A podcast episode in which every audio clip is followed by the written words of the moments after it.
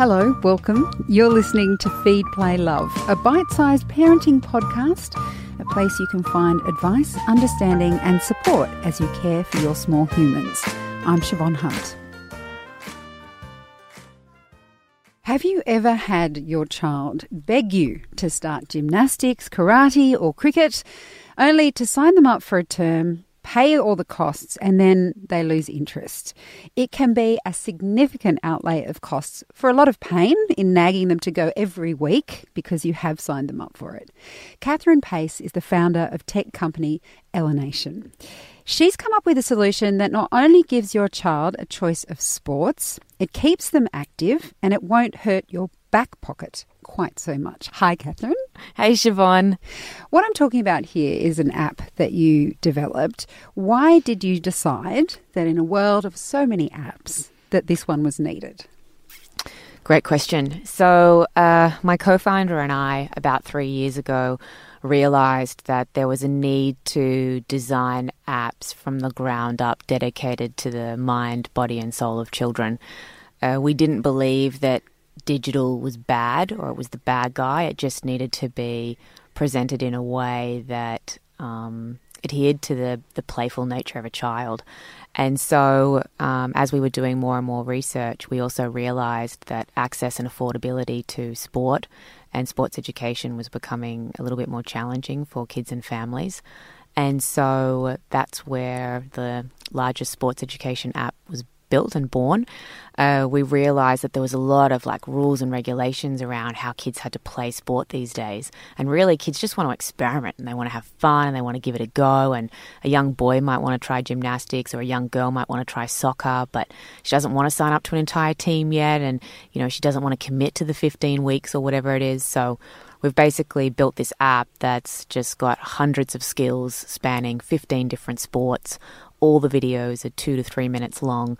Um, they're filmed with former Olympians and Australian athletes training kids their top tips and techniques at beginner, intermediate, and advanced levels um, so that any kid can pick up the app and learn a skill there and then.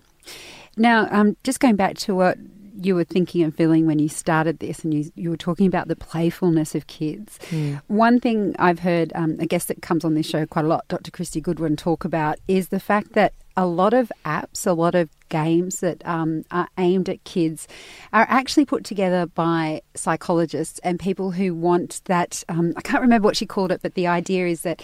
Ch- children get hooked into something that can that never satisfies a need. So there's yeah. never an end to the game. Mm-hmm. That it keeps them going and going like Fortnite and things like that. Yes, and that um, it just sounded that there was a lot of deviousness going on in the development of apps.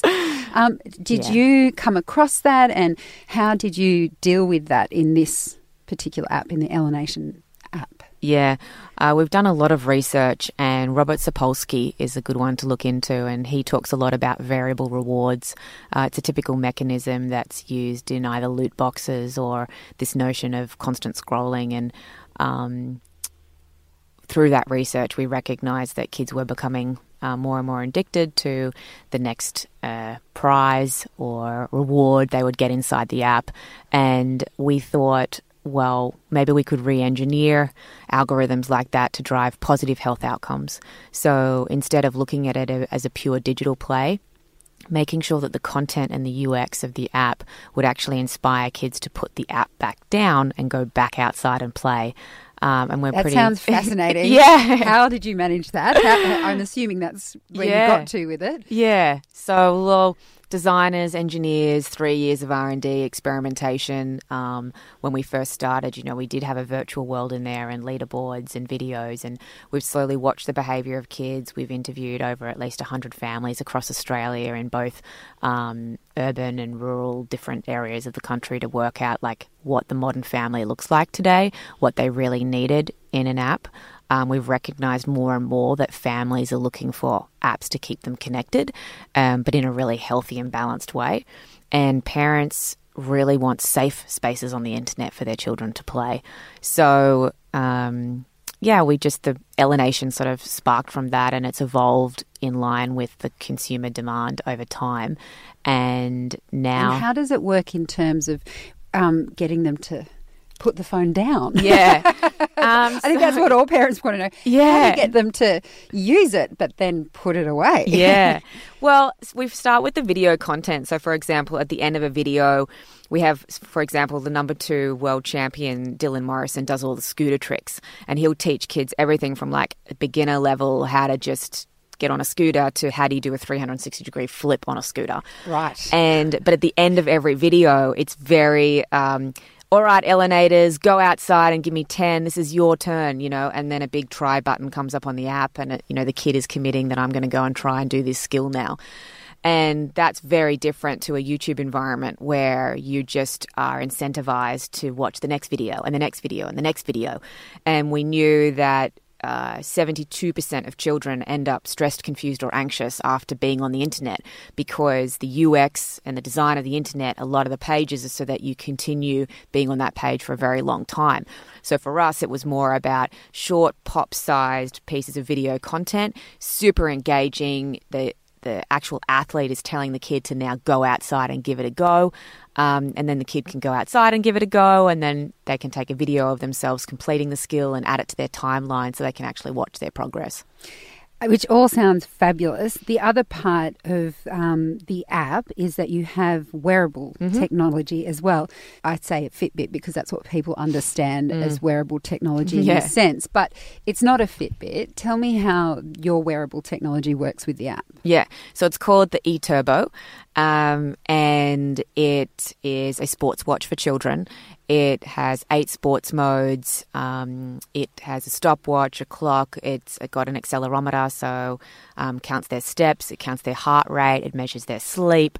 So we put basically all the functionality of a $350 Fitbit into a $129 product um, and designed it for children. And then the sports watch connects to the app, and so children compete on leader uh, weekly leaderboards.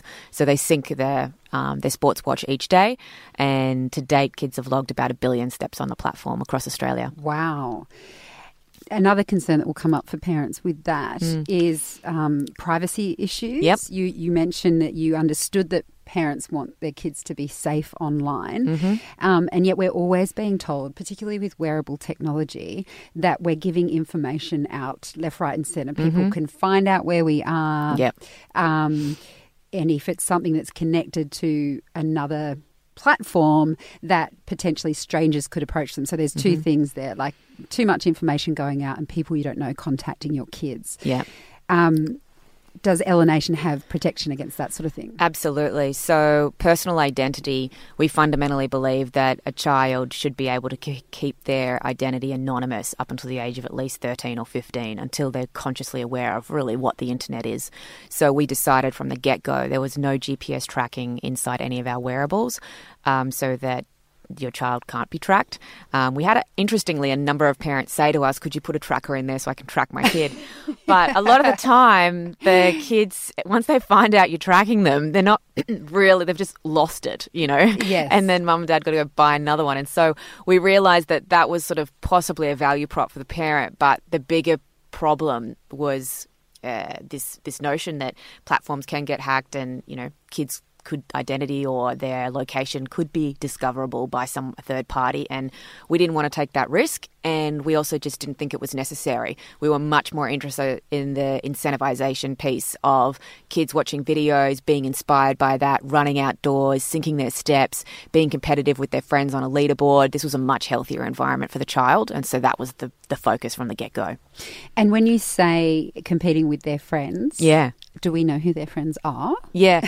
So um, you just know Superwoman and Superstar and, and Benji 101. Right? Yeah, it's all anonymous. Yep. So you don't, and even the avatar images that you get to pick, um, we've got a range of, we've got both sexes, we've got different nationalities in there, different styles. Um, so again, it's about creating the kind of sports avatar that resonates with you. And then in the future, I'm sure we'll be adding customizations and badges and stuff that you can add to your avatar as you grow. But again, it's it's designed to be this creative environment um, where the theme of sport is so powerful and so healthy um, that we want to teach things about like anti-bullying online and um, motivation and just getting outdoors and yeah. So we we keep their their profile completely anonymous, and it's just about um, getting in there and and having a go at a new sport. Speaking as the wife of a hyper competitive human being, Yeah. uh, that seemed to seems to have transferred that sense of competition onto his children. um, how do you manage competition on online? Because obviously, competition can be extremely healthy, and Yeah. then it can be a pain in the butt uh, Yeah. and not very helpful. Are there ways of helping the children, particularly the younger ones? Um, my big thing is dealing with um, failure in, Yep. a, in a positive way. Yeah, super, super relevant. So we actually initially had an annual leaderboard, and this was challenging because it once a new kid came onto the platform, they could never compete with the kid who's been there for, for say two or three months. So we actually got rid of that, and that's where we started the weekly leaderboards because it was like a new start for everyone. Um, interestingly, on the platform, it's usually a new uh, winner every week, which is quite cool. So I'm not really sure why that is, but that just seems to be the nature of. So we've designed the app in some way that that works. So that's great. Yes. And then it's also just around like as children are able to take um, videos of themselves and sort of save them in completing the sports. It's not about sharing it with the public. Um, it's all about you and your own progress. So I know um, I used to do competitive salsa dancing and. I would, at the end of a class, like, you know, take a video of the teacher and then I'd take a video of myself or the class would, and we'd watch it back. And, you know, three months would go by and you'd watch it back and you go, wow, look how much I've progressed.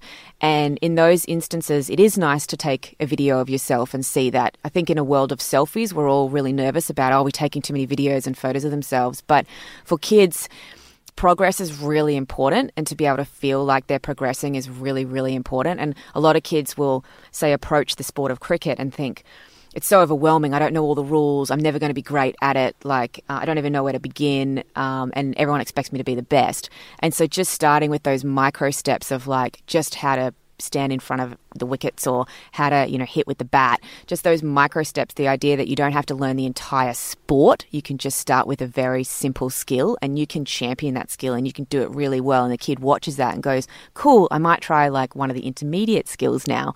And then all of a sudden you know over the space of a year they've gotten through the beginner and intermediate skills for cricket and actually they're great at it. I love um, the sense that you can try lots of things, and it just struck me. I'd love to try karate. So Yeah. if my kid was doing it, yeah can parents sort of do it along with them? Yeah, yeah. We've had some beautiful stories about that where it is like some parents are. Um, sometimes they don't know like how to teach a dance move to their kid, or um, the father's not exactly sure how to throw a football, and so it's been quite beautiful to watch the parent step in and look at the video with the child, and then go, "Oh, I, I can show you how to do this now," and it's the correct technique. Because when we look back, I think you know we're all at the physio or the chiro, etc., like a lot these days, and really we miss techniques at a very young age. Like you run around Centennial Park and you see everybody dancing, I mean, not dancing, running in a different style. be cool, though. That would be very dancing. cool. I know, wouldn't it? That would be so cool at 6 a.m. in the morning. Um, but it is. It's like, what is the correct way to run? And so we reached out to um, a former Australian Olympian, and she has like a whole series of athletics videos in there teaching kids and for the kids' body, like how to run, how to start at the start line of a race. And it's those small techniques that really make a big difference um, in and around just overall your confidence. I now know what I'm doing, so I'm going to, you know, run this race. Um, and also, it's just better for your body to, for, for reduced injury. And of course, before I let you go, parents want to know the cost. Yeah. Um, you did mention that the wearable technology is around 129, but Yep. that's you don't need that. You can just have the app without the wearable technology. So, how much is the app? Yeah, so the app retails for $19.95 a month, but we're about to start a promotion with 50% off um, for the month of June. Oh, So- that's very exciting. Yeah. well, um, Katherine, thank you so much for coming in and no problem. Thanks for having me, Siobhan. See you later. Bye bye bye. That's Katherine Pace. She's the founder of tech company Elanation. And for more information on the app, check out the notes in this episode. Feed, Play, Love is a babyology podcast produced by Debbie Ning and presented by me, Siobhan Hunt. We'd love to hear from you, so if you'd like to get in touch, email us at feedplaylove at theparentbrand.com.au. See you next time.